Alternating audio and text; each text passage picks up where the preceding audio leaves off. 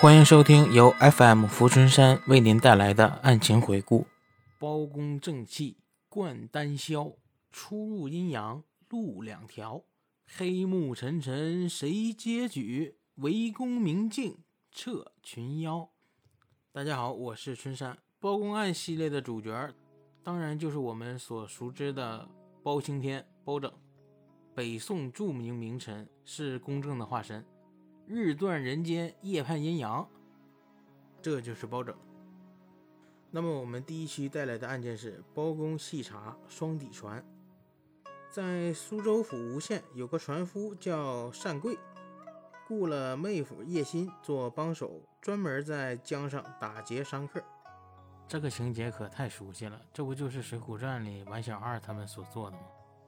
你是想吃馄饨面还是想吃平板面？这个船工里边的黑话，意思就是你是自己主动跳下去，还是我们把你杀了，把你钱财劫了？提前预告一下，下一张专辑就是我们会讲一讲不一样的《西游记》，不一样的《水浒传》。大家都觉得《水浒传》是一百零八个好汉，但是也有一些从不同角度解读一百零八个大流氓是怎么占山为王，祸害周边百姓的。那么我们下面继续回到双底船这个案件中。徽州有一个叫宁龙的商人，带着仆人纪兴，在苏州买了价值一千多两的绸缎，准备贩到江西去卖。他雇了单贵的船，绸缎被搬上船后，四人登舟开船，一路向江西而去。第五天，他们到达了一个叫张湾的渡口，在那里停船休息。夜里，单贵买了酒肉，四人盘坐在船上，开怀畅饮。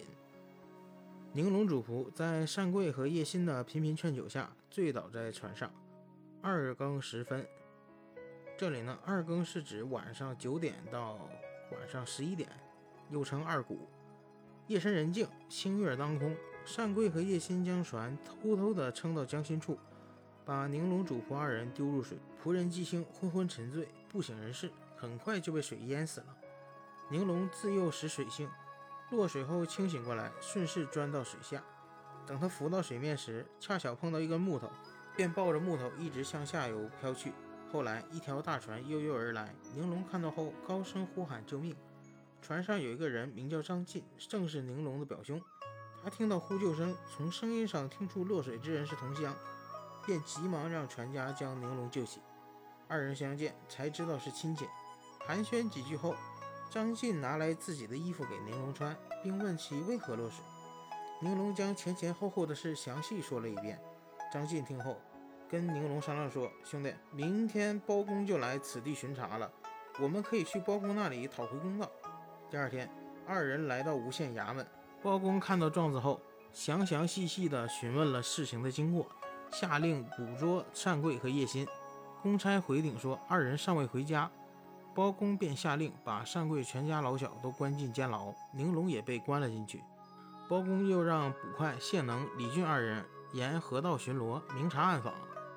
单贵、叶心二人把货物转移到另一条船上，对外谎称自己的船被人打劫了，其实是寄存在张湾。二人把货物运到南京，全部卖了出去，得到的银子一千三百两，然后调转船头回家。二人到张湾收船，遇到谢礼二位公差，便说：“既然你们要回家，可坐我们的船回去。”谢礼二人没说话，上船与之同行。船开到苏州城下，谢礼二人突然拿出枷锁，将单贵、叶心锁了起来。单贵、叶心二人吓得魂不附体，不知道是哪里走漏的风声，马上问道：“我们犯了什么法？你们干什么无故把我们锁起来？”谢礼两位公差说。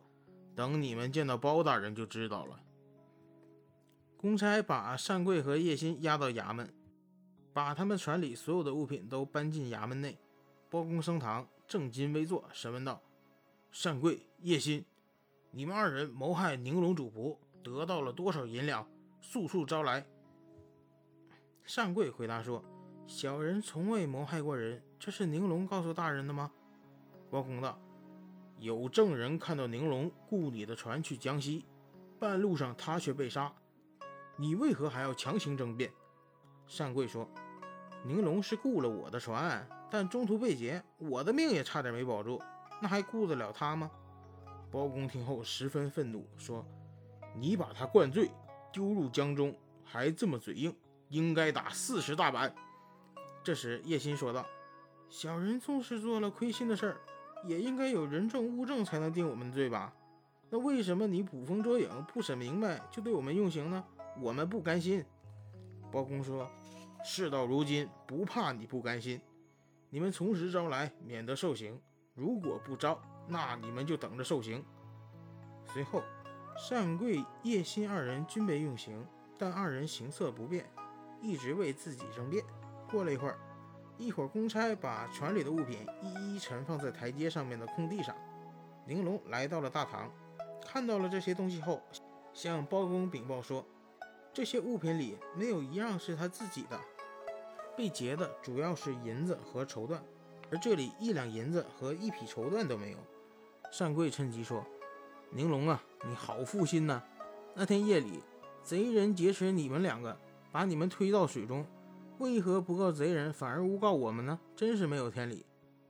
宁龙反驳说：“那天晚上哪里有什么贼人？是你们把我们灌醉。”然后悄悄地把船撑到江中央，把我们丢下水。现在货物一定寄存在别人家，你们还在这里强词夺理。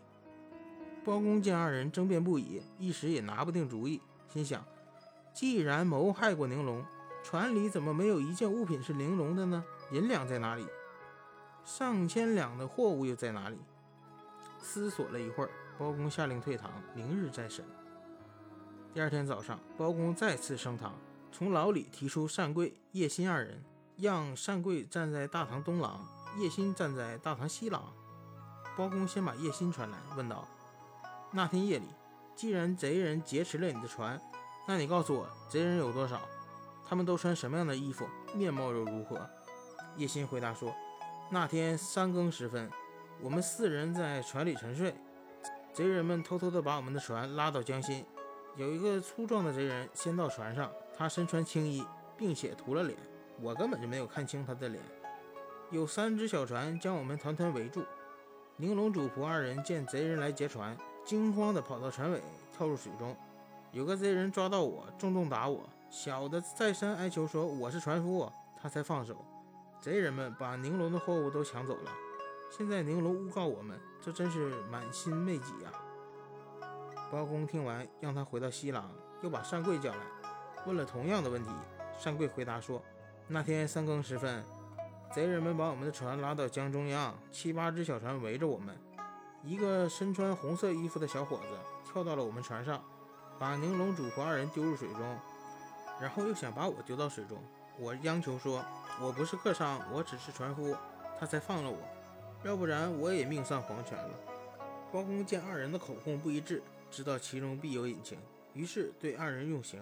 二人辩解说：“我们至今也没有回家。如果我们谋得了钱财，那钱财能够藏到哪里去呢？”包公见二人依然不招供，一时也无计可施，只能把他们押回大牢。包公亲自到贼船上查看，发现船内空无一物。仔细一看，船底有缝隙，一块木板的棱角都被磨平了。包公命令随从打开这块木板，但里面有暗栓，打不开。随从用斧头劈开后，发现里面有很多货物。有衣物和器具，还有两箱银子。包公命人将这些货物一一清点，抬回衙门。宁龙看到后说：“这些衣物、器具和这个新箱子都不是我的，只有这只旧箱子是我的。”包公把单贵、叶心二人提到跟前，指着从船底搜出的物品问道：“你们这两个贼人真是可恶！这些物品都是谁的？”单贵答道：“这些都是别人寄存在我这里的。”玲珑说。是别人寄存在你这里的吗？那些不值钱的皮箱、账簿，我想你早就丢了。而在这只旧皮箱内，左边写有一个鼎字，请大人查看一下。包公让人打开一看，果然有一个鼎字，于是将单贵二人重打六十大板。单贵二人实在是熬不住了，就把事情原委招了出来。包公最后判单贵、叶心二人秋后问斩。这两名盗贼再怎么狡猾，也终究没有躲过法律的严惩。